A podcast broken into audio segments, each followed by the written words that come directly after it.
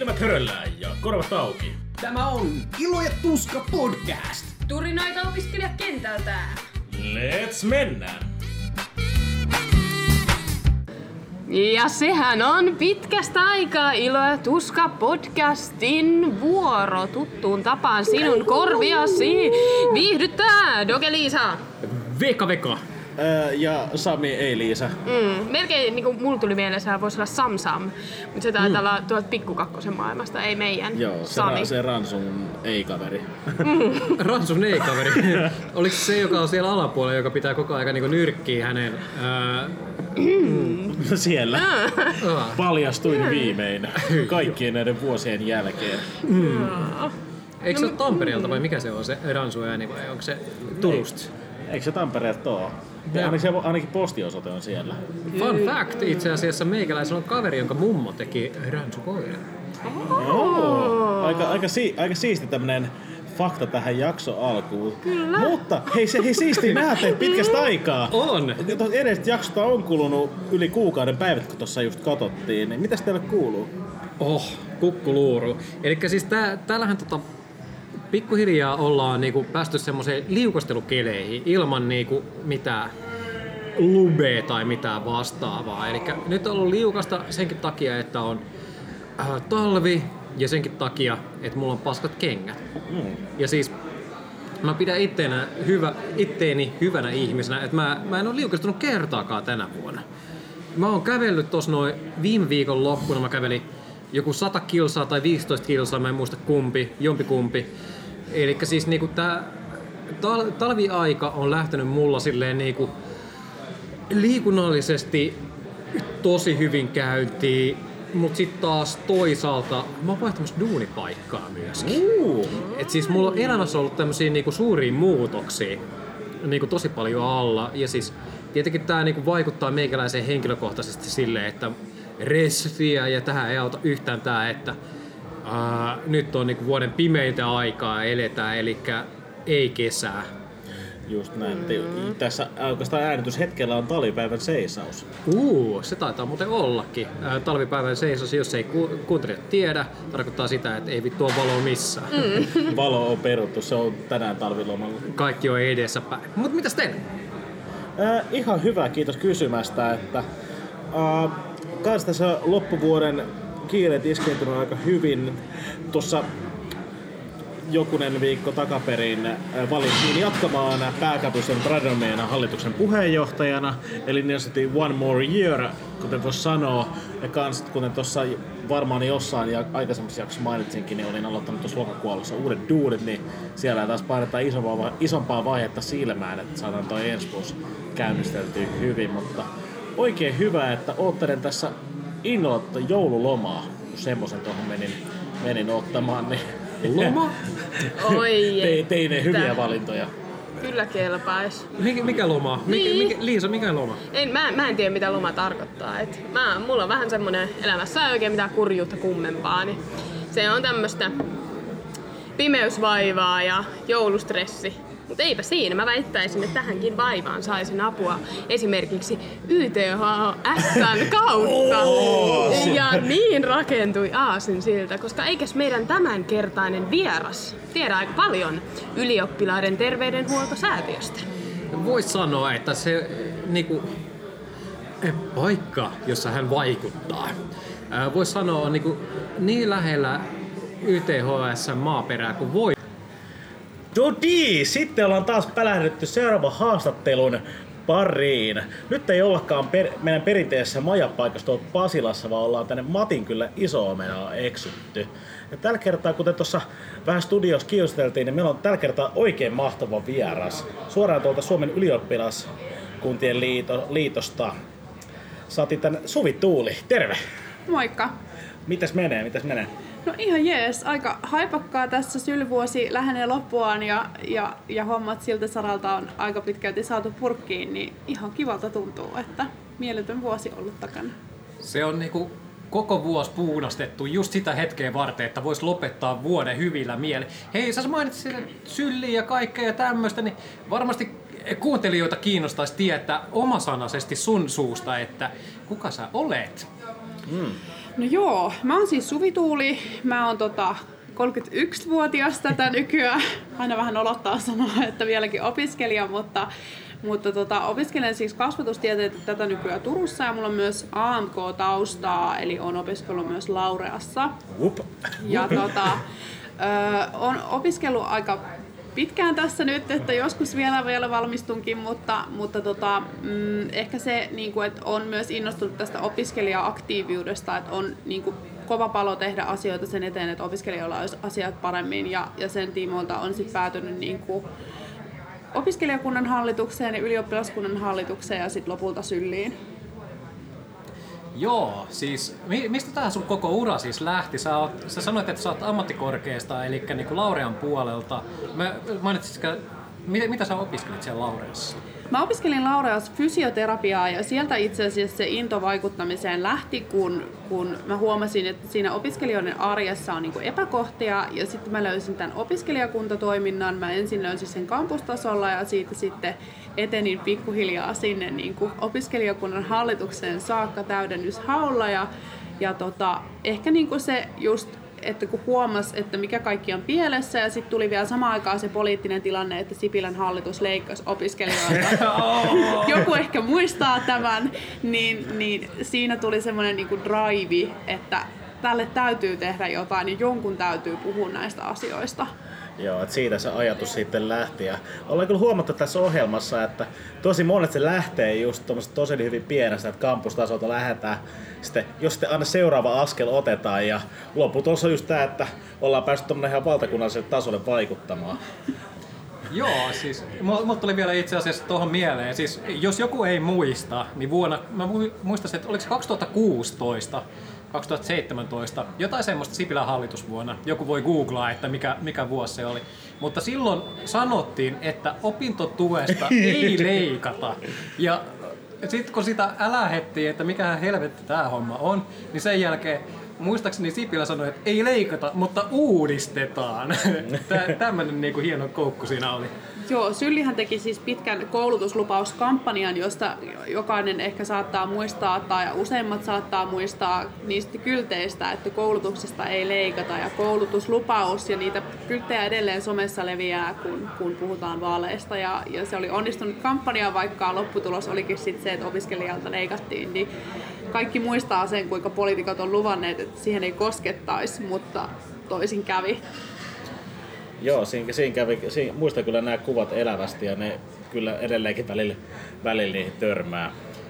Joo, siis palatakseni teikäläiseen, sanoit, että sä oot fyssari, fyssariuraa tehnyt tai opiskel, opiskellut siellä ja Syllin puoleen. Ja itse asiassa Syllin puolella, mikä sun tehtävä Syllin puolella sitten varsinaisesti on?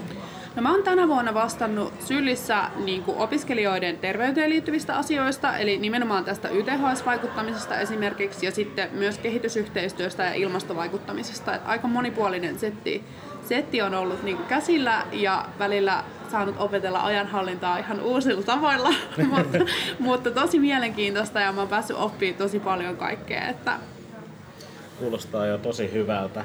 No sä oikeastaan mainitsit tuossa ton YTHS, joka on meidän, oikeastaan meidän päivän aiheena, eli ylioppirainen terveydenhoitosäätiö, mistä tämä lyhenne tulee, niin ö, kerropa meille pikkasen vähän tarkemmin, että mikä tämä YTHS pääpiirteet tämä on ja mitä, mitä se tekee?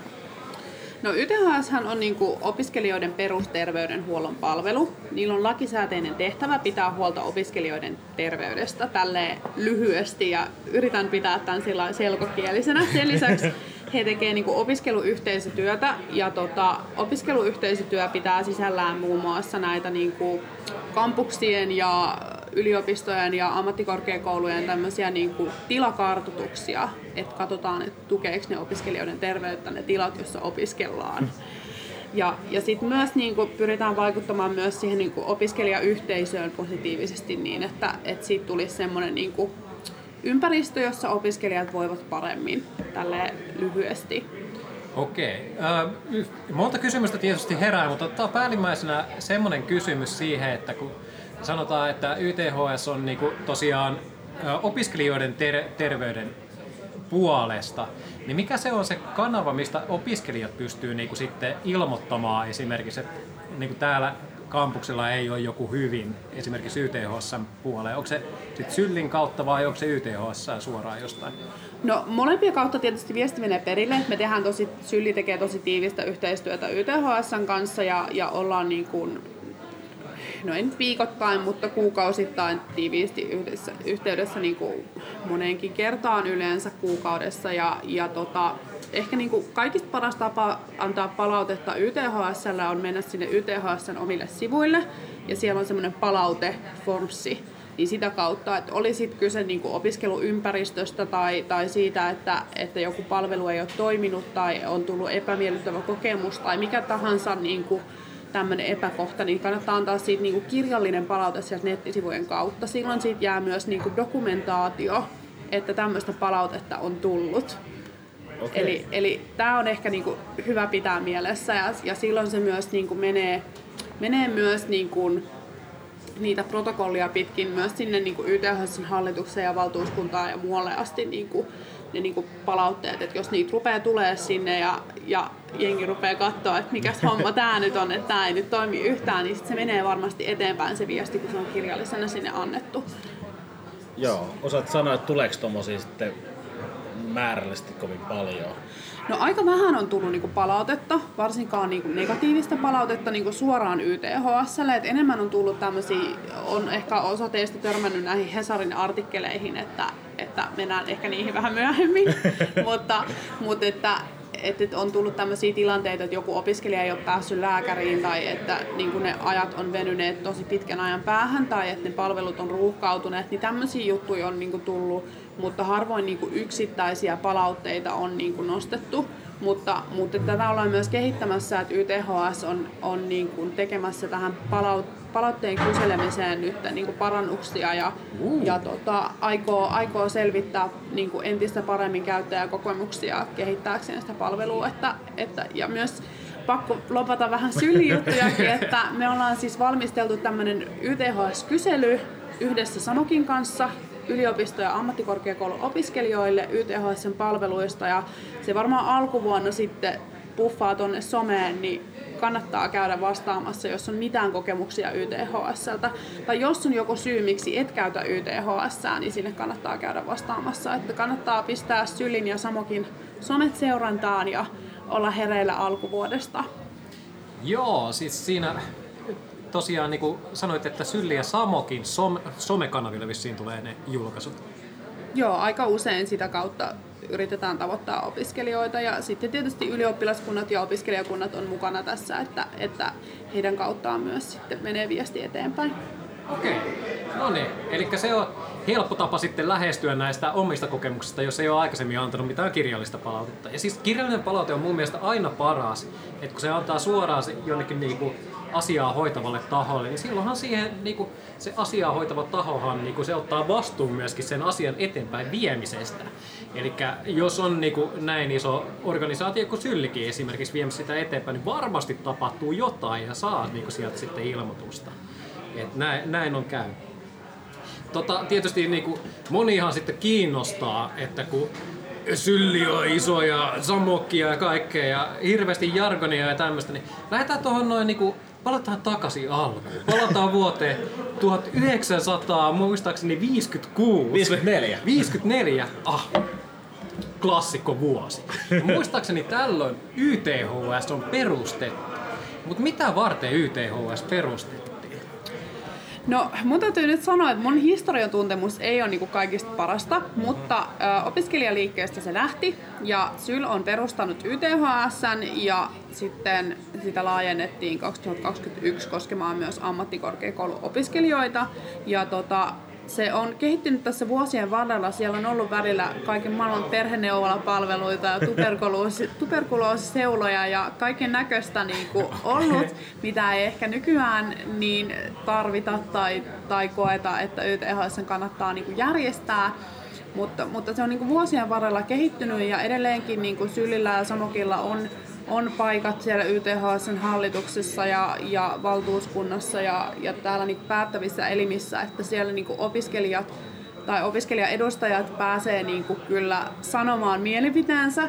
Että vaikka se ei aina ulospäin näy, niin kyllä me käydään sitä keskustelua YTHSn kanssa ja tarkastellaan niin kuin kriittisesti sitä, että, että saako opiskelijat tarvitsemansa avun sitä kautta. Ja, ja kun me ollaan oltu perustamassa tätä, niin totta kai meillä on myös niin kuin tietynlainen ylpeys siitä ja semmoinen niin kuin toive, että, että sen semmoinen uskottavuus opiskelijaterveydenhuollon järjestäjänä säilyisi. että senkin takia me ehkä pyritään käymään sitä keskustelua YTHSn kanssa sen sijaan, että me oltaisiin tuolla barrikaadeilla. Joo, ei siis... toi hyvä, että sanoit, että olette perustanut sitä YTHS, että siis... Ja istutte hallituksessa, koska sehän taitaa olla tosiaan, sanoit vissiin alussa, että se taitaa olla lakiin kirjattu, että semmoinen pitää olla jossain määrin. Joo. jossain määrin. Kuitenkin niin kuin, jossain määrin myöskin tarkoittaa, että se ei ilmaiseksi pyöri. Jos se on niin kuin, lakiin kirjattu, niin se on pakko olla, se ei ilmaiseksi pyöri. Sitä käsittääkseni pyörittää jokseenkin opiskelijoiden niin kuin, ö, rahoilla. Onko siinä myöskin valtion rahaa vähän laitettu? Mutta tota, jos miettii sitä, että kun alun perin se on perustettu ja siinä on varmaan joku maksu ollut, niin miten se niinku, terveydenhoitomaksu on kehittynyt tässä näin niinku, vuosien varrella? Et se on niinku, aikaisemmin ollut lakiin kirjattu, että vissi ylioppilaskunnat kerää sen maksun. Joo, aikaisemmin se on mennyt sillä lailla, että kun on ilmoitettu, ilmoittauduttu läsnä olevaksi yliopistoon, niin on maksanut sen maksun, niin kuin, siitä osa on mennyt suoraan ylioppilaskunnille, tässä pakkojäsenyyskeskustelu on sitten oma, oma asiansa, mutta, mutta sitten niin kuin, osa on mennyt suoraan ylioppilaskunnille ja osa on mennyt sitten suoraan YTHSlle. Ja sä et ole voinut aloittaa opintoja ilman, että, että sä oot maksanut ne maksut. Ja nythän tilanne on muuttunut tämän laajennuksen myötä. AMKeissa ei tämmöistä pakkojäsenyyttä ole. Siitäkin voi keskustella, varmaan käytte omat podcastinne sitten Meillä näistä olla aiheista. muutama jakso siitä jo valmiita. Kyllä, pakko jäsenystä löytyy oma jaksonsa. No niin, mun täytyy mennä kuuntelemaan.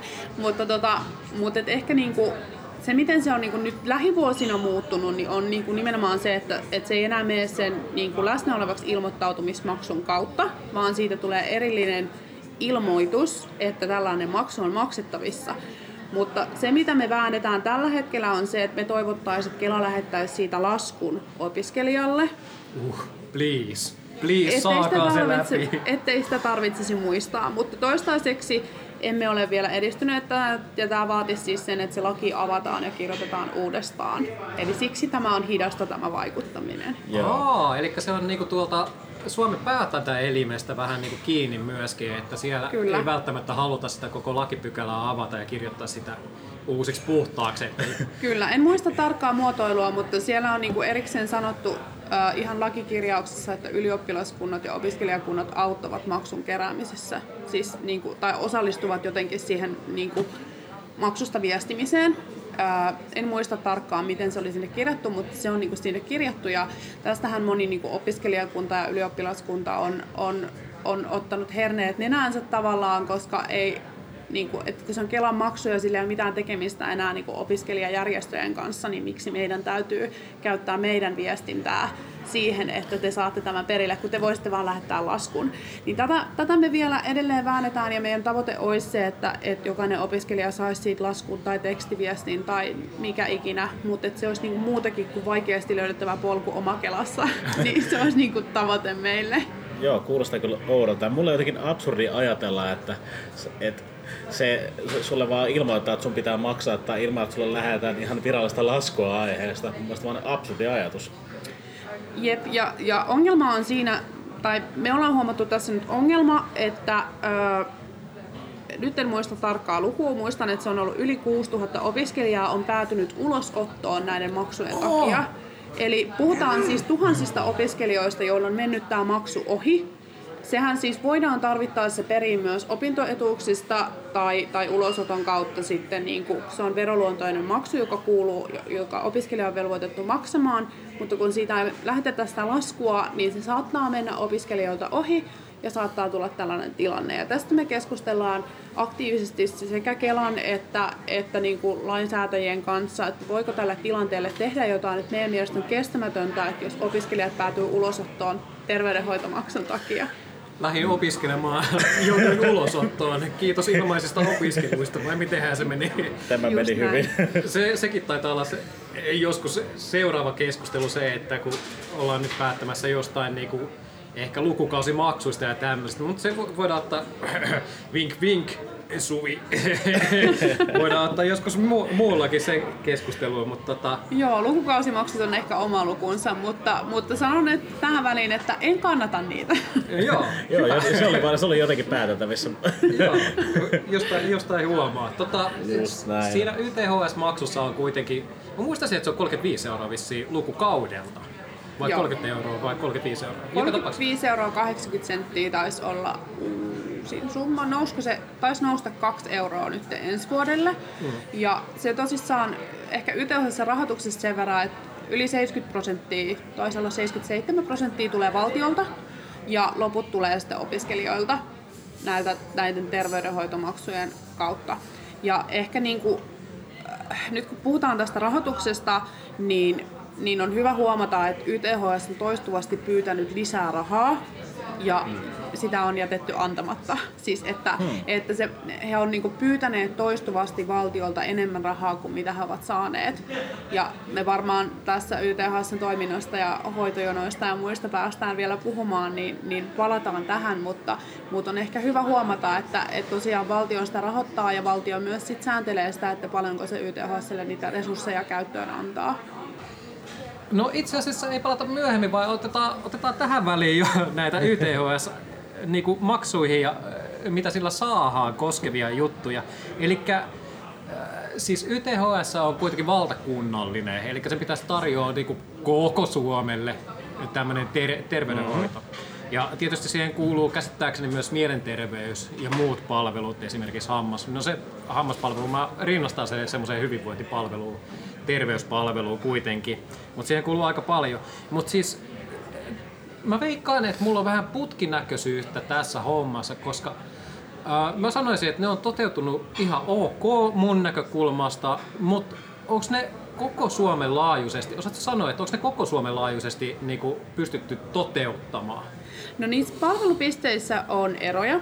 Esimerkiksi suun terveydenhuollon palveluita ei käsittääkseni ihan jokaiseen opiskelijakaupunkiin tai kuntaan ole pystytty niin kuin, tuomaan omia, vaan että jotkut joutuu matkustamaan sitten pidemmälle niin kuin suun terveyden palveluiden peruste- tai niin kuin perässä, mutta sitten niin kuin perusterveydenhuollon palvelut on käsittääkseni lähes kaikilla niin kuin ulotettavissa. Eli niin kuin terveydenhoitaja ja lääkärikäynnit niin pitäisi onnistua siellä omassa, omalla opiskelupaikkakunnalla. Ja niitä YTHSn palvelutoimipisteitä on tosiaan perustettu paljon tämän laajennuksen yhteydessä, mutta myös toimii näitä ostopalveluita, että YTHSn kautta pääsee sitten niin kuin yksityiselle lääkäriasemalle, jos jos siellä ei ole niin kuin mahdollista pyörittää omaa YTHS tai YTHS ei ole esimerkiksi saanut vielä tiloja, niin tällaisia niin kuin vaihtoehtoja myös on, että he pyrkii kyllä siihen. Ja tällä hetkellä tilanne on se, että YTHS järjestää yhdenvertaisempaa hoitoa kuin esimerkiksi hyvinvointialueet. eli, eli aika silleen niin kuin hyvä tilanne siihen nähden. Mä tiedän, että tämä on niin kuin mielenkiintoinen lausunto, mutta hyvinvointialueet on aika vaiheessa vielä ja ne etsii sitä tapaansa toimia ja, ja kaikilla on vähän prosessit kesken, niin, niin tässä vaiheessa YTHS on ihan oikeasti kaikista paras opiskelijaterveyden asiantuntija ja palvelun tuottaja. Eli niin tähänkin hommaan varmaan on vaikuttanut nämä sote-muutokset, mitä on tullut nyt sitten, että minkä takia pystytään tarjoamaan YTHS puolesta parempaa kuin sitten sote-alueittain.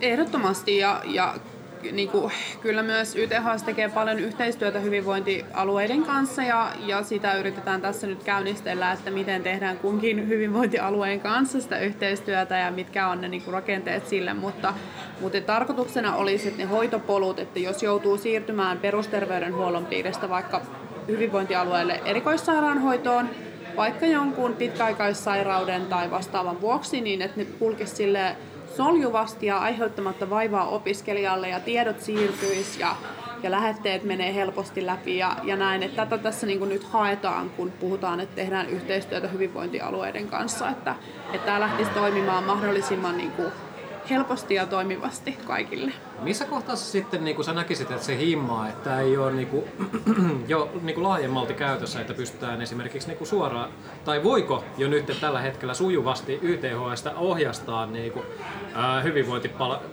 hyvinvointialueiden piiriin sille, että ne on samassa kannassa esimerkiksi ne, mitä on YTHSn piirissä tehdyt operaatiot, toimenpiteet ja kirjaukset. Siirtyykö ne automaattisesti jo nyt nykyisellään tuonne no, kunnallisen puolelle? Käsittääkseni ei siirry automaattisesti, mutta, mutta sitten kun asiakas antaa niin kuin tiedonsiirtoluvan, niin sitten niitä tietoja voidaan siirtää puolin ja toisin. Mä en ole ihan perillä näistä järjestelmistä, mitä sote-alalla käytetään, koska ne, ne ei kuulu mun asiantuntemuksen alaan.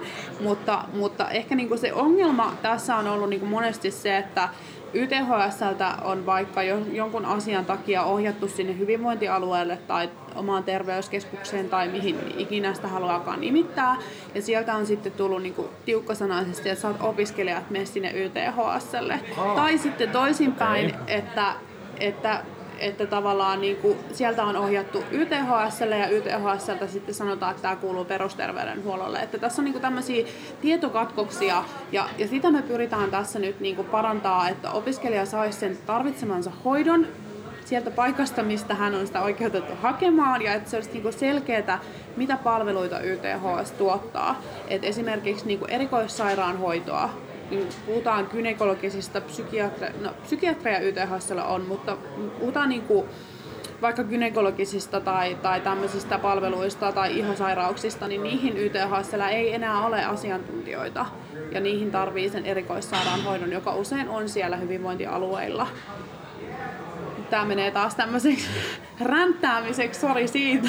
Ei, no, mutta se on vaan hyvä asia, että nämä on kuitenkin tunteita herättäviä asioita ja kuitenkin, varsinkin jos niin kanssa on tehty työtä paljon, niin halutaan, että se tietenkin toimii mahdollisimman, mahdollisimman mm. hyvin ja va- voin kuvitella, miten inhottavia tilanteita tuossa on tullut vastaan sitten, jos on oikeasti mennyt tuommoiksi, että meet tonne ja sitten ei kun meet takas. Joo, fucking on... table tennis vai mikähän se on sieltä Siis lähtee. joo, just tää ja sitten sitä opiskellaan, pomputellaan luukulta toiselle ja sehän ei niinku meidän mielestä palvele sitä opiskelijaa millään lailla. Mm. Että et ehdottomasti halutaan tätä ratkaista ja tämän eteen tehdään paljon töitä, mutta, mutta se kuulostaa paljon yksinkertaisemmalta kuin mitä se käytännössä on. Että näihin liittyy paljon byrokratiaa ja paljon sitä, että kenen resursseja mihinkin käytetään ja millä oikeudella, niin, niin se on, ne on vaikeita keskusteluja.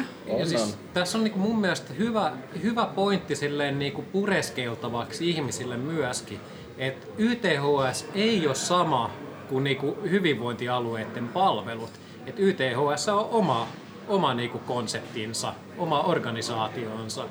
Kyllä, ja esimerkiksi ehkä se, että, että opiskelijoille on välillä epäselvää, että missä asioissa hakeutua niin kuin opiskelijaterveydenhuoltoon ja missä sinne päivystykseen. Ja, ja mulla on ehkä semmoinen niin muistisääntö, että, että jos tarvit päivystysapua, niin se terveyskeskuspäivystys on se, mihin sä menet. Et YTHS ei ole päivystys, siellä ei ole vuorokauden ympäri päivystystä. Et jos sä murrat jalkas tai tai sulla tulee korvatulehdus keskellä yötä, niin, niin valitettavasti opiskelijaterveydenhuolto ei vielä taivu siihen, että, että, että niin kuin ympäri vuorokauden olisi päivystys, mutta jos on, tarvitset sairaslomaa tai, tai tarvitset niin kuin hoitokontaktin niin kuin puhutaan sitten mielenterveysasioista tai, tai yleislääkärin vastaanotosta tai mistä tahansa tällaisesta, niin silloin opiskelijaterveydenhuolto on se paikka, mihin soittaa. Mutta, mutta päivystysasioissa se kuuluu sinne kunnan puolelle ja sieltä ei voi käännyttää pois sillä, että sanotaan, että sä oot opiskelija. eli, eli jos joku käännyttää teidät päivystyksestä pois sanomalla, että minkää YTHSlle, niin kieltäytykää. Oo, toi on ihan tiukka itse asiassa. In mini, in varppina mini. Mutta siis tässä on puhuttu niinku tästä niinku pöytätenniksestä, niin sanotusta pingiksestä.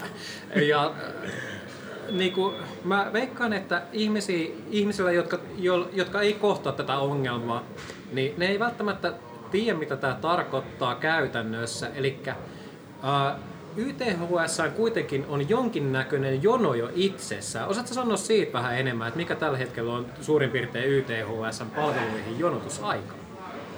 No se vähän riippuu, äh, sanooko hoitotakuu teille yhtään mitään? Öö, ava- avataan sitä kuulijoille ainakin. Okei, okay, eli laissa on määritelty tämmöinen hoitotakuu, että miten nopeasti mihinkin vaivaan pitäisi saada apua. Ja YTHS nettisivuilta siis löytyy nämä tavallaan, että miten he pääsee hoitotakuuseen. Siellä on semmoiset hienot pylväsdiagrammit, mitä voi niinku tarkastella, mutta hoitotakuu siis toteutuu, että ihmiset niinku keskimäärin pääsee, yli 90 prosenttia opiskelijoista pääsee sinne avun piiriin riittävän nopeasti, mutta se missä se junnaa tällä hetkellä YTHS on ne sisäiset hoitojonot. Eli kun se hoito on aloitettu ja sitten odotetaan sitä seuraavaa steppiä, niin siinä tulee semmoinen niinku pullonkaula, mitä tällä hetkellä yritetään niinku kiivaasti ratkaista. Ja tässä tullaan siihen rahoitukseen. Eli YTHS-resurssit, eli henkilökunta, toimitilat ja, ja kaikki tämä on laskettu vuoden 2019 mukaan. Aivan! Ja, ja tämän jälkeen on tapahtunut laajennus, jolloin näihin resursseihin, henkilöstöön on, ja tiloihin on tehty lisäyksiä, mutta samaan aikaan mielenterveyspalveluiden hoidon tarve on kasvanut yli kolminkertaisesti. Ja tähän ei ole pystytty vastaamaan, koska yksinkertaisesti sitä rahaa ei ole. Ja tähänhän siis, mun täytyy myös sanoa, että, että myös, myös äh, OKM ja STM, eli opetus- ja kulttuuriministeriössä ja sosiaali- ja terveysministeriössä on herätty tähän. Ja sieltä on tullut äh, panostuksia, on tullut miljoonan euron tämmöinen niin kuin lisärahoitus YTHSlle, oliko neljän vuoden ajan näihin mielenterveyspalveluihin, mutta se ei riitä. Se on edelleenkin riittämätön määrä rahaa. Eli, eli sinne pitäisi niin kuin huomattavasti enemmän resurssoida henkilökuntaa, jotta me saataisiin ne jonot niin kuin liikkumaan jouhevasti. Ja, ja tätä me nyt sitten eduskuntavaalien alla tullaan lobbaamaan paljon, että YTHS-resurssit täytyy turvata, koska ne on niin opiskelijaterveyden asiantuntijoita, ne on parhaita, ne on erikoistuneet opiskelijoiden terveydenhuoltoon, on parhaat tyypit hoitamaan meitä ja niillä on kaikki se asiantuntemus ja tilat ja niin kuin muut, mutta jos ei niillä ole niin kuin rahaa palkata sinne ammattilaisia, Jep. niin millä ne hoitaa? Et et kyse ei ole myöskään siitä, että YTHS olisi joku kerran siellä, joka pääsee hoitoon tai mitään, vaan, vaan niin kuin yksinkertaisesti siitä, että se rahoitus on riittämätön. Ja sen eteen niin kuin opiskelijat on tänäkin vuonna tehnyt tämmöisiä jonotempauksia, jotka näkyy uutisissa asti, että en tiedä miten paljon on teille näkynyt, mutta on tehty siis jonoja, jotka kuvastaa hoitojonoja, tämmöisiä mielenilmauksia ja, ja haettu sillä niin kuin YTHSlle lisärahoituksia. Eli opiskelijat on jo liikkeellä ja me ollaan heidän mukana syllinä ja, ja uskon, että Samok on tästä samaa mieltä, että, että YTHS kaipaa kipeästi lisäresursseja ja, ja me, me pyritään sitä viestiä tuomaan, tuomaan sitten eteenpäin. Joo, tuossa aikaisemmin sanoit, että miljoona euroa nyt neljän vuoden ajan. Tarkoittaako tämä niinku miljoona per niinku vuosi vai onko se niinku jaettuna sille neljänne vuodelle sitten? Että se miljoona täyttyy esimerkiksi, eka tulee joku 300, sen jälkeen 200, sen jälkeen 200, sen jälkeen 100. Mun mielestä se oli silleen, että se on se miljoona koko vuodelle. Okei. Ja aina niin kuin vuosi kerrallansa. Näin mä ymmärsin, kun me käytiin YTHSn taloutta tuossa läpi valtuuskunnan kokouksessa. Uh. Mutta tota, äh, ehkä siis siinä se, että, että siinä on myös niinku haasteita siinä, että kun se on niinku väliaikainen rahoitus, niin, niin tavallaan sitten ne työsuhteet, jotka luodaan, on myös väliaikaisia. Mm. Että on vaikea tehdä pitkiä kiinnityksiä, jos sulla on vain väliaikainen rahoitus. Että, että sä voit pak- palkkaa vakituista ihmistä, jos sulla ei ole niinku turvattu rahoitus. Joo, näinhän se taitaa olla. Siis tulee vaan mieleen tuosta väliaikaisesta aina se väli, väliaikainen ajoneuvovero vuodelta 70. Et, niin- Jep, sitä odotellessa miten pitkä väliaikaisuus sekin on. Joo, no tietenkin nyt vaalien alla, niin se on tietysti hyvä lähteä lobbaamaan näitä, että siis joo, nuoret lähtee äänestämään teitä, jos te oikeasti puskette sinne niin kuin opetus- ja kulttuuriministeriöön niin kuin, ja si- sitä kautta niin kuin fyrkkaa tänne opiskelijoihin, varmasti saatte ääni. Mutta ää, mä haluaisin vielä kysyä se, semmoisia asioita, että siis si- te olette tehnyt niin kuin Syllin puolesta suosituksia jo tähän näin, että miten saadaan myöskin niitä jonoja vähennettyä. Siellä taisi olla, että olisikohan niinku jo- jokaista 4000 yliopiskelijaa kohden pitäisi olla yksi opintopsykologi, muistaakseni, oli, oli tämmöinen suositus. Mutta miten nämä suositukset tulee käytännössä näkymään sitten niinku siellä YTHS-jonoissa? No tämä on yksi hyvä kysymys ja tämä on tosi, tosi, päästään mun lempiaiheeseen, niin mä toivon, että, että kuulijatkin jaksaa kuunnella mun vastaukset, mutta, mutta ehkä niin kuin käytännössä ää, se, miten ne näkyy YTHS-jonoissa on se, että kun me tartutaan niin kuin ennaltaehkäisyyn ja oikea-aikaiseen apuun, niin ne tilanteet ei välttämättä eskaloidu siihen, että opiskelija joutuu hakemaan sairaslomaa. Eli, eli jos on vaikka opinnoissa, ää, sanotaan nyt näin, että tai mennään vähän takaisinpäin. Siellä suosituksissa on siis yksi opintopsykologi per 4000 opiskelijaa, ja tämä sama on myös Samokilla tavoitteena. Eli, eli meillä on niinku yhteisiä tavoitteita ja tarkoitus on yhdenvertaistaa sitä opiskelijan saamaa niinku tukea ja apua siellä opiskeluissa. Sen lisäksi me haluttaisiin tuoda kuraattoripalvelut yliopistoihin, että sitä matalan kynnyksen keskusteluapua olisi tarjolla myös siellä yliopistossa ja myös tämmöistä niin sosiaalipuolen osaamista. Eli oli kyse sitten vaikka opintotuen keskeyttämisestä tai, tai, tai jostain niin kuin arjen askareista tai elämänhallinnasta tai siitä, että vaikka parisuhde loppuu ja siitä tulee kriisitilanne nuoren elämään, niin, niin olisi jotain tämmöistä oikea-aikaista kes- matalan kynnyksen keskusteluapua tarjolla siellä kampuksillakin. Ja me uskotaan, että tämä näkyisi siis YTHSn jonoissa niin, että, että ne ei kasvaisi enää samaa mallia, kun opiskelijat sais oikea-aikaisesti apua.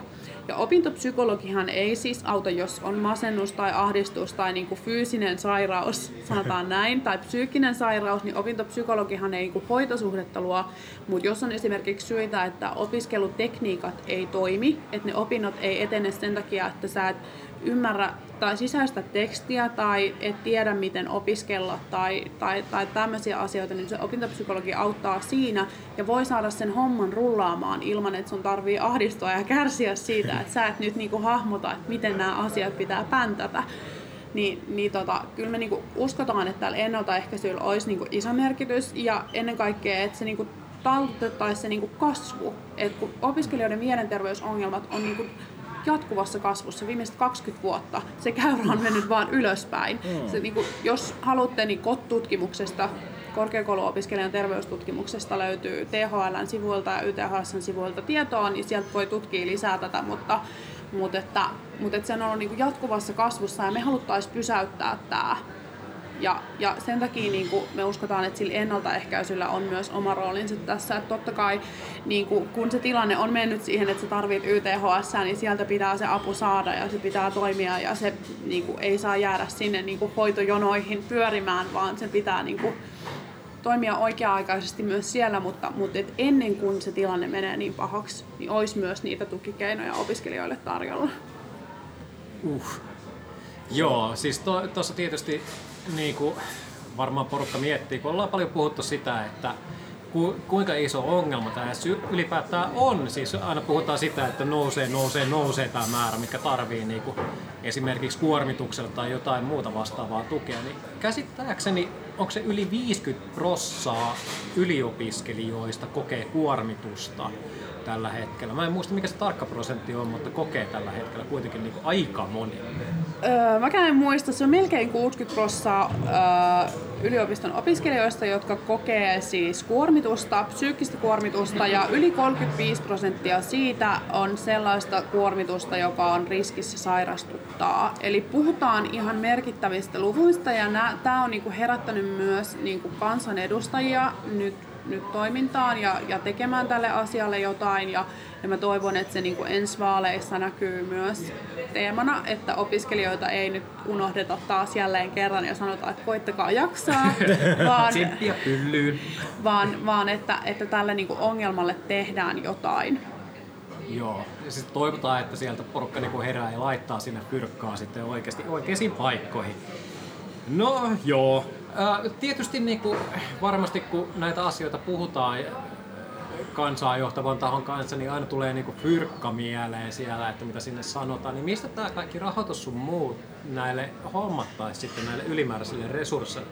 Voisiko se lisäämällä, niin siis ehkä tämä on enemmänkin semmoinen mielipide, mä en, mä en tiedä, että onko tästä tehty jo niin kuin teillä päätöstä, että miten tämä fyrkka hommataan sitten näihin. Että onko se esimerkiksi, että korotetaan opiskelijoiden tätä terveydenhoitomaksua vai tulisiko se rahoitus suoraan sitten valtiolta? Ja jos se tulee valtiolta, niin tietystihän se tarkoittaa johonkin suuntaan leikkausta. No yliopistojen tukipalveluthan on siitä hauska juttu, että ne on täysin yliopiston omassa päätäntäpiirissä ja mikään laki ei sanele, että paljonko niitä tukipalveluita tai millaisia tukipalveluita opiskelijoille pitäisi olla olemassa. Eli tämä on täysin niin sanottu villilänsi, että että se on niin yliopistosta kiinni paljonko siellä opintopsykologeja ja muita on ja yliopisto sen niin kustantaa. Mutta meidän näkemys on se, että on ollut tämmöisiä opetus- ja kulttuuriministeriön myöntämiä hankkeita nyt korona-aikana, joiden tehtävä on ollut parantaa yhteisöllisyyttä ja opiskelijaterveyttä ja, ja niiden myötä niin kuin, toivotaan, että nämä hankkeet jatkuu, niistä on saatu hirveän hyviä tuloksia, mutta että ehkä niin, niin kuin hankkeiden mielessä voitaisiin niin kuin, kokeilla tämmöistä kuraattoritoimintaa, että auttaako se. Eihän me tiedetä, kun meillä ei ole niitä ollut yliopistoissa, mutta, mutta se, että, että, että, että, että niin kuin näiden kautta voitaisiin sitä mahdollisesti rahoittaa ja, ja myös tietysti, tietysti me vaaditaan myös yliopistoille niin kuin riittävän rahaa sen niin kuin laadukkaan ja turvallisen koulutuksen niin kuin turvaamiseksi. Eli jos niin haluttaisiin miettiä helpoimman kautta, että miten tätä voisi ajatella, on silleen, että jos lisättäisiin yliopistojen tai korkeakoulujen ylipäätään rahoitusta, niin se voisi myöskin mahdollistaa semmoiset kuraattoripalvelut ja matalan kynnyksen apupalvelut opiskelijoille, jotka yli puolet kärsii niin kuin suuresta kuormituksesta ja siitä yli kolmannes on vaarasta, vaarasta, vaarassa joutua niin kuin sa, sairauden kohteessa, olisi se sitten psyykkinen tai fyysinen sairaus. Et siis niin kuin, jos miettii näitä, että mistä leikataan, no opiskelusta on hyvä leikkaa, että ei ne korkeakoulut missään vaadi niinku lisää rahaa, että nehän vaan niinku käyttää rahaa. Joo, käyttää, mutta ne käyttää niinku tulevien veronmaksajien puolesta sitä fyrkkaa. Mm. Et mäkin toivon tosiaan, niin kuin sanoit sitä, että näitä hankkeita viedään loppuun asti, että saataisiin näitä apuja sitten sinne tarvitsevalle. Ehdottomasti ja sit mä haluan jotenkin niinku tarttua tuohon vielä, että, että, että yliopistossa siis koulutetaan ja, ja ammattikorkeakouluissa koulutetaan tulevaisuuden työntekijöitä, että se näkyy sitten siellä työelämässä. Että tällä hetkellä valtion kustannukset mielenterveysperustaisista sairauspoissaoloista, työeläkkeistä, sairaudenhoidosta ja kuntoutuksesta on käsittääkseni yli 11 miljardia euroa. Että, että kun me romotetaan sen terapiatakuun ja oikea-aikaisen avun puolesta, niin meillä on ihan pointti ja se säästäisi rahaa paljon kun me saataisiin ihmiset hoidettua kerralla kuntoon. Mutta myös haluan tarttua siihen, että, että korkeakouluilla on ollut tosi hyvä niin kuin, lähestymistapa näihin meidän suosituksiin ja näihin meidän keskusteluihin, että he kyllä haluaa tehdä asioita, että opiskelijat voi paremmin. Mutta ehkä tässä yhteiskunnassa on niin kuin, se ongelma, että toimeentulo on sidottu siihen, että miten nopeasti suoritat opintoja ja, ja kaikki opintolainahyvitykset, opintotukikuukaudet on aika tiukkoja määreitä ja, ja sit elää vähän semmoisessa painekattilassa, kun samaan aikaan pitäisi muuttaa omilleen ja luoda uudet ihmissuhteet, tutustua ehkä uuteen kotipaikkakuntaan ja opiskella paljon ja, ja niin kuin, että, että, että ne vaatimukset on myös hirveän kovat opiskelijalle. Että, että, että tämä on niin kuin yksi tapa, eikä todellakaan ainoa tapa. Että meillä on siis monta muutakin kärkeä vaikka meidän eduskuntavaalitavoitteissa, jossa on tarkoitus helpottaa sitä opiskelijan elämää niin kuin turvaamalla toimeentuloa tai, tai poistamalla kaksiportaisuutta opintotuesta. Että näitä tapoja on monia, mutta jos jostain edes lähdettäisiin liikkeelle, niin se olisi hirveän kiva. Just näin, että eihän kukaan ole missään kohtaa väittänyt, että help, helppoja kysymyksiä. Ne on kuitenkin, resurssit on rajalliset, porukat on hy- halutaan, että porukka, porukka val, valmistuu, mutta ettei ne valmistu ihan, ihan semmoisina romuttuneena, että viimein se on ohi. ohi. Vähän niin kuin Frodo pääsee Mordoriin tyyppisesti. Yep. tyyppisesti niin en tiedä, toivottavasti tuohon keksittäisiin keksittäisi hyviä, hyviä ratka, ratkaisuja ja sitten siihen saataisiin allokoitua nimenomaan tähän tarkoitukseen. Joo. Sen verran, kun se kuitenkin on investointi tulevaan.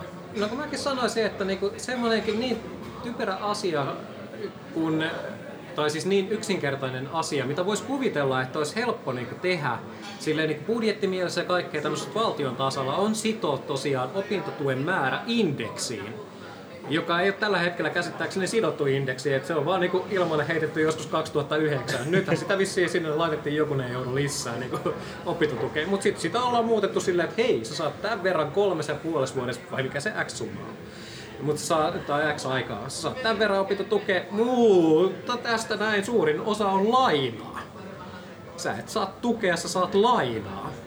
Ja sitä lainaa vastaan sä saat valtiolta sitten hyvitystä. Eli periaatteessa sä niin otat lainan sitä varten, että sä pystyt elämään opiskelujen ohella. Mutta ei sekään ole niin yksinkertaista, koska sä et saa opintotukea, jos sun tulot ylittää tietyn rajan. Et siis tässä on monta, monta kohtaa, mitä voitaisiin lähteä hiomaan. Mutta mä sanoisin, että suurin ongelma opiskelijoilla tällä hetkellä on, mikä näkyy myöskin pientuloisilla, on, että Suomessa maksaa kaikki aivan helvetisti ei ole fyrkkaa. On pienet paineet, että joulukuun 10. päivä herää siihen, että mulla on tili kaksi euroa. Että mitähän vittua tässä nyt sitten loppuun. Uskokaa tai älkää, mä tiedän tunteen. Mä, mä tuun perheestä, jossa on taustalla muun muassa kodittomuutta, niin mä todellakin niinku ymmärrän sen niinku paineen siinä, että ensinnäkin lainarahaa, apua, millä mä maksan sen takas ja milloin. Ja sitten toisekseen, kun ne opintotuen määrät on niin pienet, ne on oikeasti tosi pienet, ne on köyhyysrajan alla opintotuen määrä. Se on ainoa niin kuin ihmisryhmä, joka elää köyhyysrajan alla, mutta koska se on vain väliaikaista, niin sitä ei nähdä niin pahana. Et hmm. kyllä, me niin kuin, kyllä me ollaan sylissä tähän tartuttu ihan eteen paljon tehty töitä ja, ja muun muassa eduskuntavaalikampanja keväällä sitten puhuu paljonkin opiskelijan toimeentulosta. Et ei me, olla, me ei olla missään vaiheessa haluttu unohtaa sitä niin kuin todellisuutta, missä opiskelijat elää. Mutta kun mennään niinku terveyspalveluihin, niin eihän terveyspalveluilla paik- voi paikata sitä, jos ne niinku olosuhteet on kohtuuttomat. Et myöskin niinku niitä vaatimuksia ja suorituspaineita ja koko tätä painekattilaa pitäisi jostain päästä rupea purkamaan.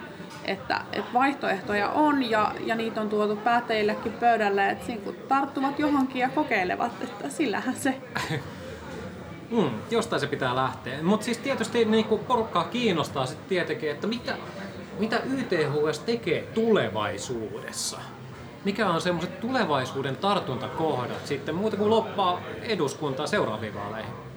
No tietysti kehittää sitä terveydenhuoltoa niin, että se vastaisi paremmin opiskelijoiden tarpeeseen. Tällä hetkellä on, on oltu niin kuin etujunassa siinä, että, että on niin kuin nämä etäkäynnit mahdollistettu. että yli 60 prosenttia käsittääkseni käynneistä tehdään jo niin kuin etänä, että voidaan niin kuin mennä tavallaan sinne opiskelijan maailmaan, että, että ei tarvi aina lähteä matkustamaan sinne niin kuin opiskelupaikkakunnallekin, jos vaikka viettää aikaa jossain muualla, niin ei tarvitse aina matkustaa opiskelupaikkakunnalle sen takia, että tarvii jonkun yhden YTHSn ajan, vaan osa toimii myös etänä. Toki siis lähikontakteihin on, on aina mahdollisuus, mutta, mutta tällaiset niin kuin esimerkiksi psykologin palvelut niin toimii myös hyvin etänä ja niistä on saatu paljon hyvää palautetta, että tätä niin kuin pyritään kehittämään.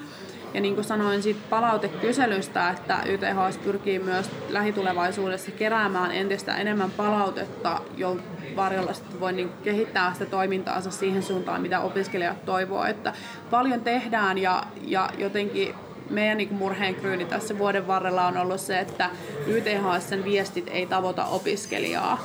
Että, että jotenkin niin kuin YTHS on somessa ja on aktiivinen ja, ja viestii kyllä, mutta se ei niin kuin mene jotenkin opiskelijalle asti perille, että miten me niin kuin opiskelijajärjestönä ja, ja niin kuin kattojärjestönä voidaan jotenkin helpottaa tätä, niin tätä ollaan pohdittu paljon, että että, että ollaan pyritty viestimään paremmin ja pyritään jatkossakin viestimään paremmin, mutta että jos opiskelijoilla on joku selkeä, että miten, mistä teidät tavoittaa, niin, niin saa kyllä laittaa viestiä. Me ollaan tosi kiinnostuneita siitä.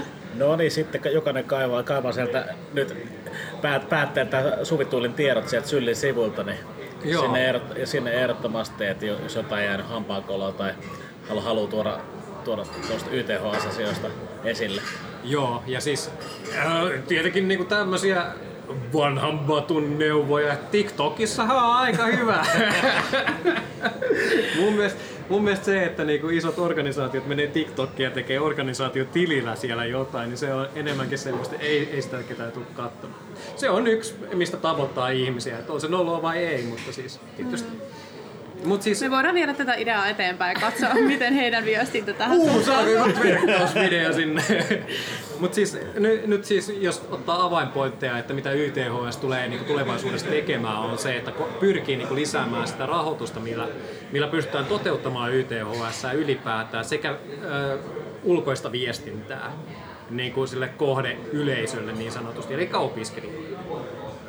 Eli se olisi niinku, mitä, mitä mä otin, Oliks, menikö mulla jotain ohi vielä? Joo, ja sitten tietysti tää, kun puhuttiin näistä hoitojonoista, että opiskelijat joutuu sitä niinku jatkohoitoa odottamaan, niin tämä niinku pullonkaulojen niinku purkaminen ja tämän resurssoiminen niin, että kaikki saisi sujuvasti hoidon, niin tähän on myös niinku tartuttu ja tähän on niinku mietitty monenlaisia ratkaisuja. Että YTHS oli just tämmöinen henkilövaihdos ja, ja tuli tämmöinen niinku johtaja ylilääkäri, joka hoitaa paljon näitä alueellisia asioita. Ja hän on nyt tosi, tosi asiantuntevasti ja tiukasti tarttunut näihin hoitojonoihin ja pyrkii tätä tilannetta kyllä niin kuin helpottamaan parhaansa mukaan. Et me ollaan kyllä tosi optimistisia siitä, että, että siellä on niin kuin halu ja tahtotila kyllä kohdallaan siinä, että he haluaa tehdä opiskelijoille parempaa terveydenhuoltoa tulevaisuudessa. Loistavaa. Eli päät on lentänyt ja sinne on tullut uutta päätä vetämään sitten uudesta. No mutta joka tapauksessa öö, meillä alkaa toi akku näyttää sitä, että voisi pikkuhiljaa tehdä semmoset Mac Rapid.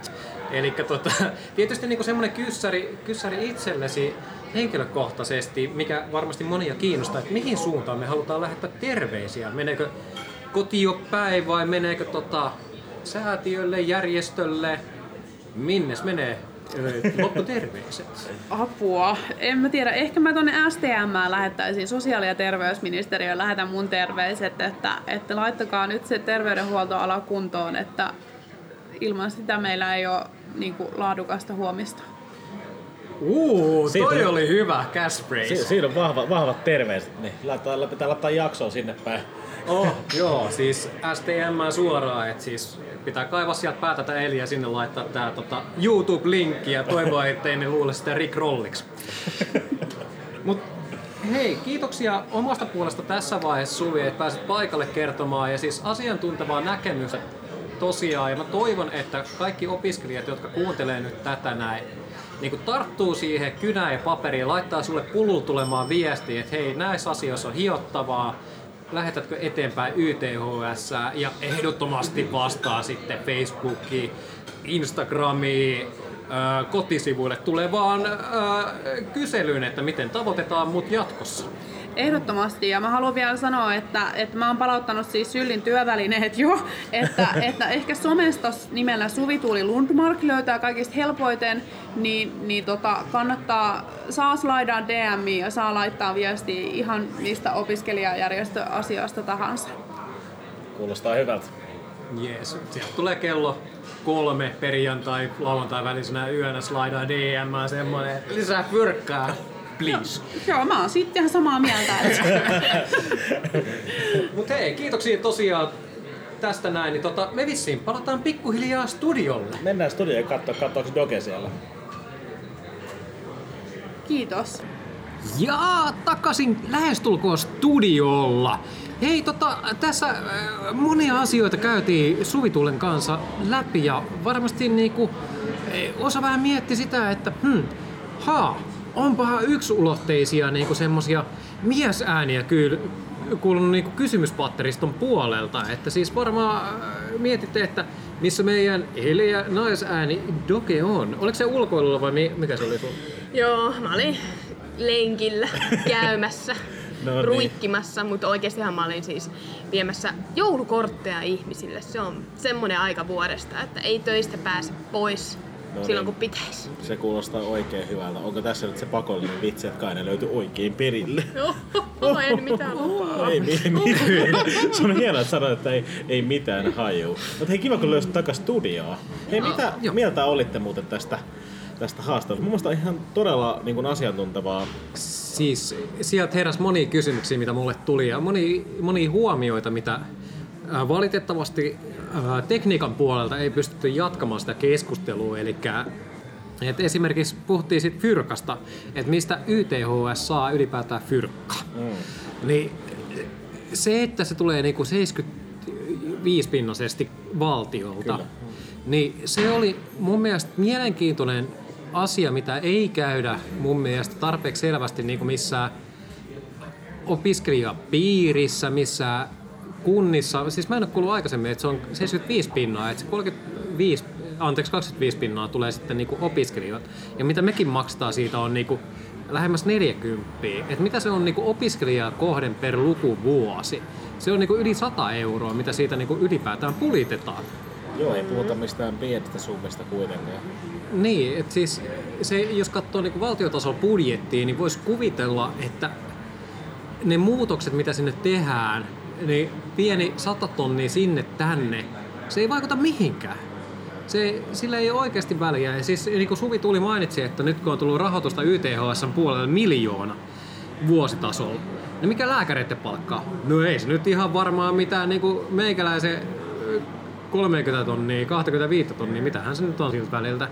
Niin se ei varmaan sitä oo, niin tarvittaisiin varmaan vähän lisää fyrkkaa niin kuin sitä varten, että pystyttäisiin pal- palkkaamaan enemmän lääkäreitä, enemmän hoitohenkilökuntaa ja myöskin sitä opintopsykologi asiaa viemään eteenpäin. Et mä sanoisin, että tästä oppineena sanoisin, että tuplataan se rahan määrä, mitä YTOS tungetaan, tai siis ollaan annettu lisää avustusta, jolloin se voisi vastata sitä tämän hetkistä tarvetta. Se on oikein hyvä ja kyllähän sillä, sillä että po- porukalle tuossa kouluttautumisvaiheessa kuitenkin, kun siitä puhuttiin hyvin paljon, että varsinaisesti, opiskelijat ei varsinaisesti niin ui siinä rahassa, rahassa, niin se, että pystytään tarjoamaan kuitenkin hyvä terveydenhuolto ja sitä kautta niin kuin, turvaamaan se, että niin kuin, ei, ei valmistu ihan hirveän rikkinäisiä ihmisiä sitten työelämään, niin olisi kaikkien edun mukaista ja pidemmällä, tähtäimellä maksatte se takaisin. Se on sitten ihan täysin eri keskustelu, että miten tämä kaikki rahoitettaisiin, kun kuitenkin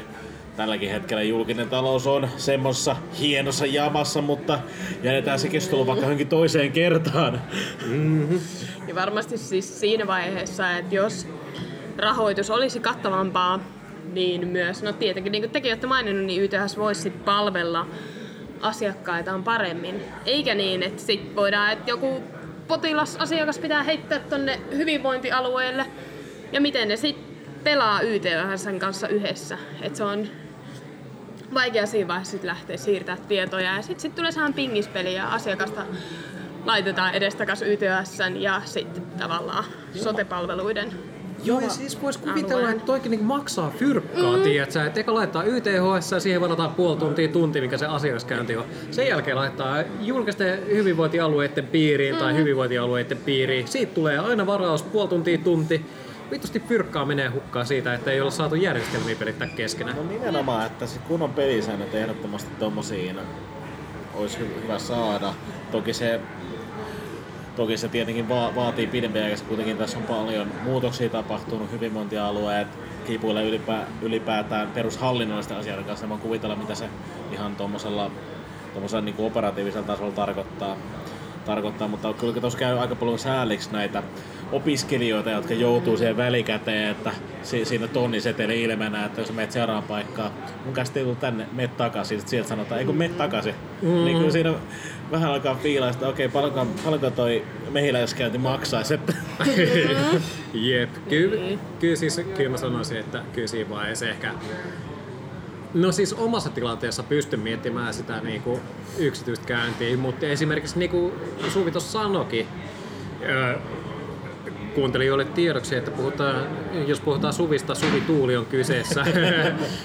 Varmaan hiiffasitte tämän jo, mutta siis se, että 6000 opiskelijaa on joutunut niinku siihen että ne menee, niinku maksut menee ulosottoon, niin se ei ole kaikille edes mahdollisuus käydä niinku itse yksityisellä. Että siis se, että pompotetaan niinku oman terveyden ja hyvinvoinnin takia tulevia veronmaksajia, pompotellaan kahden eri säätiö, anteeksi, organisaation välillä. Mut se ei kyllä palvele ketään.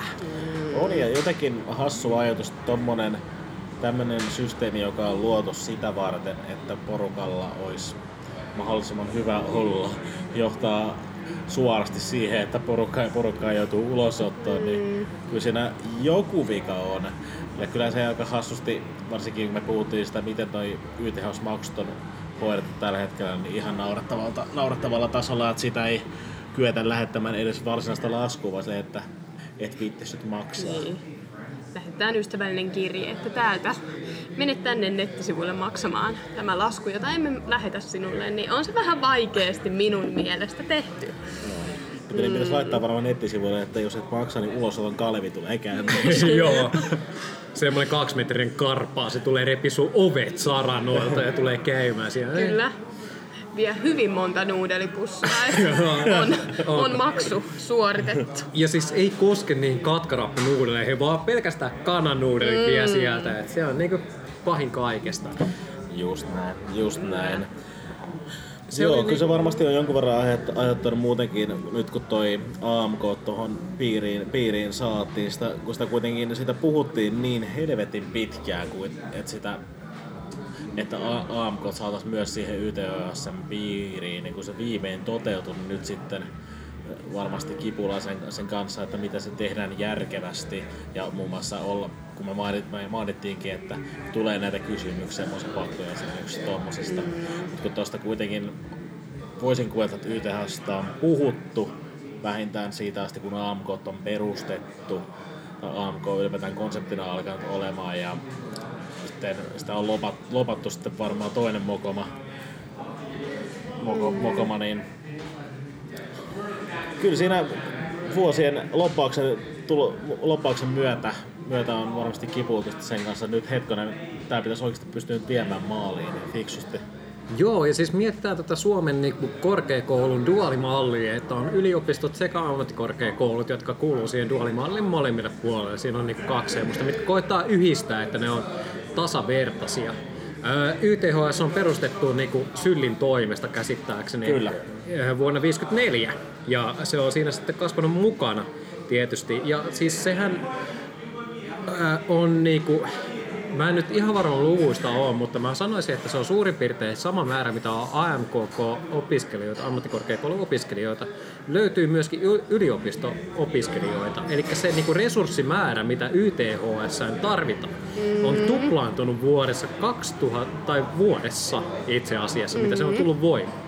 Onko tämä näkynyt rahoituksessa? Eikö tämä ole näkynyt rahoituksessa?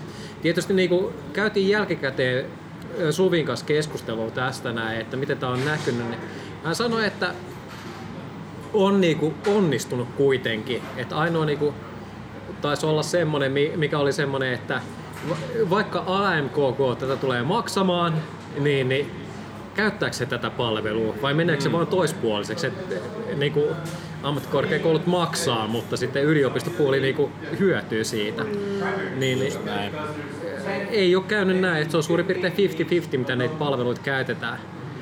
Mutta mä ymmärrän niin molemmat, molemmilta puolilta sen, että siinä vaiheessa kun lisätään sitä henkilöstömäärää siellä, mikä on asia, tai asiakaskuntamäärää, niin tarvittaisiin lisää fyrkkaa ja ketä se maksaa. Toivottavasti valtio, ammattikorkeakoulut, hiffas, että tähän tarvitaan fyrkkaa. Näin ei vaan tällä hetkellä ole. Näinhän se on. Näinhän se on. Niin, elämme vaikeita aikoja, mutta sekin on kyllä niin tärkeää muistaa, että onhan tämä ollut aika lyhyen aikaa YTS toiminut näin, että on molemmat puolet duaalimallista, niin eiköhän tämä jossain kohtaa vielä kehity. Ainakin mä elän itse sellaisessa utopisessa maailmassa, että niin tulee käymään lapsen askelin. Toimisivat tämmöiset julkisrahoitteiset asiat hyvin. Niin. Hienoa.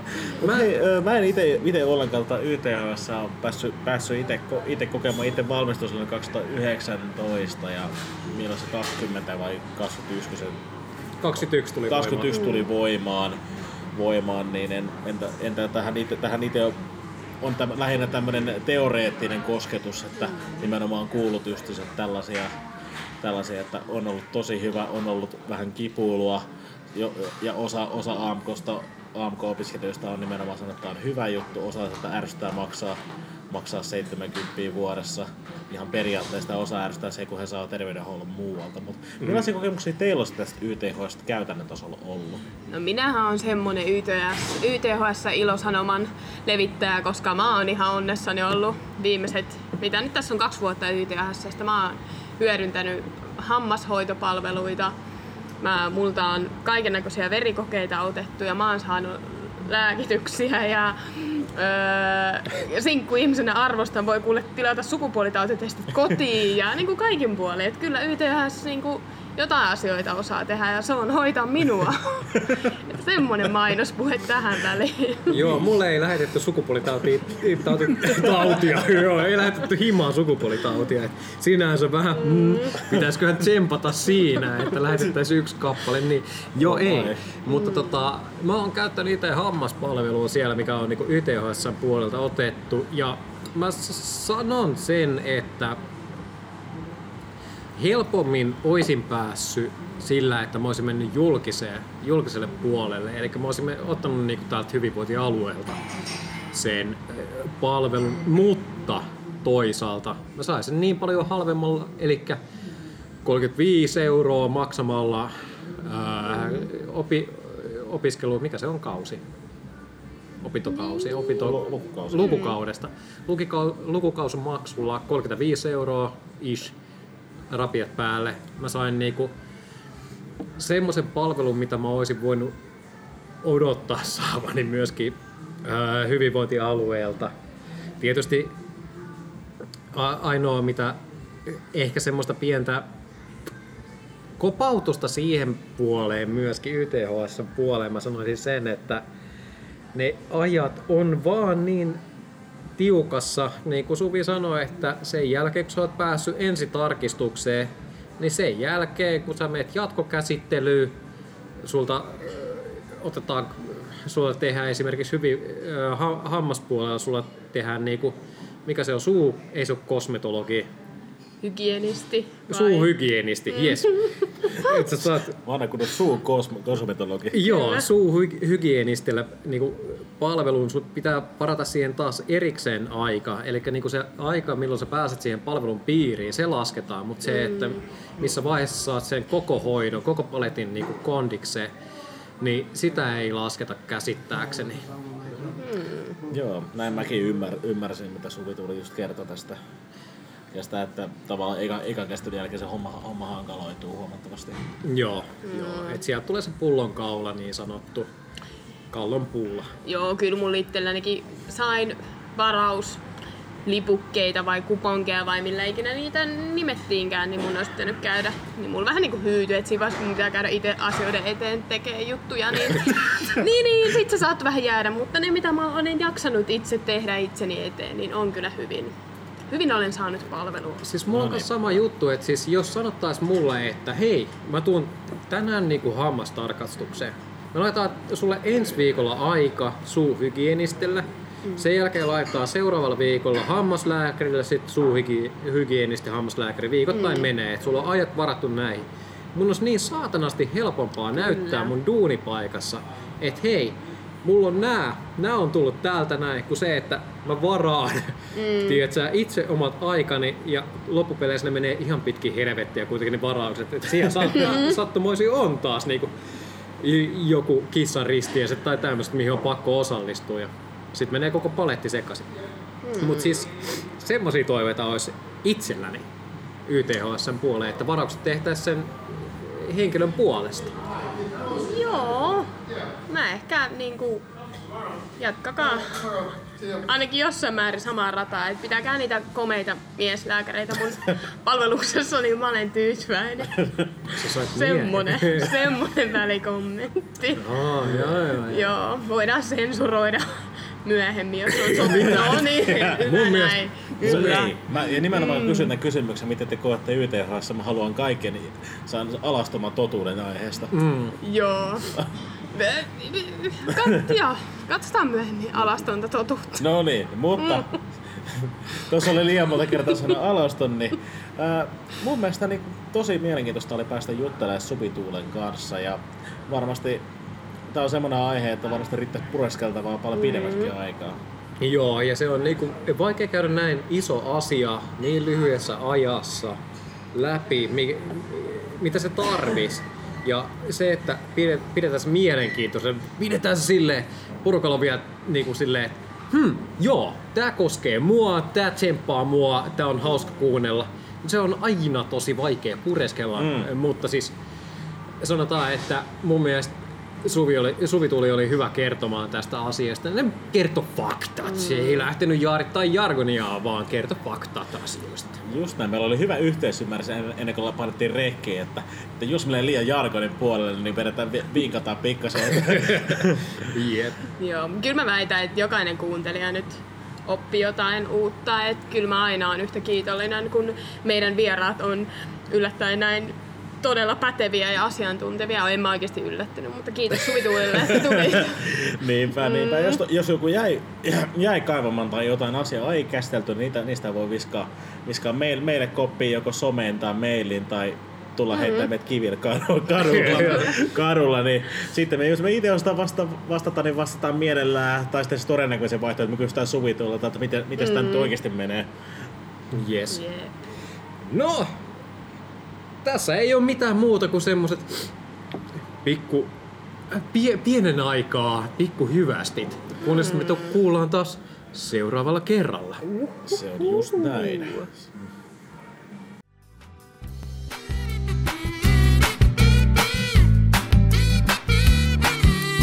Kiitos kun kuuntelit Ilo ja Tuska podcastia. Voit myös kuunnella aiemmat jaksomme tältä samalta kanavalta.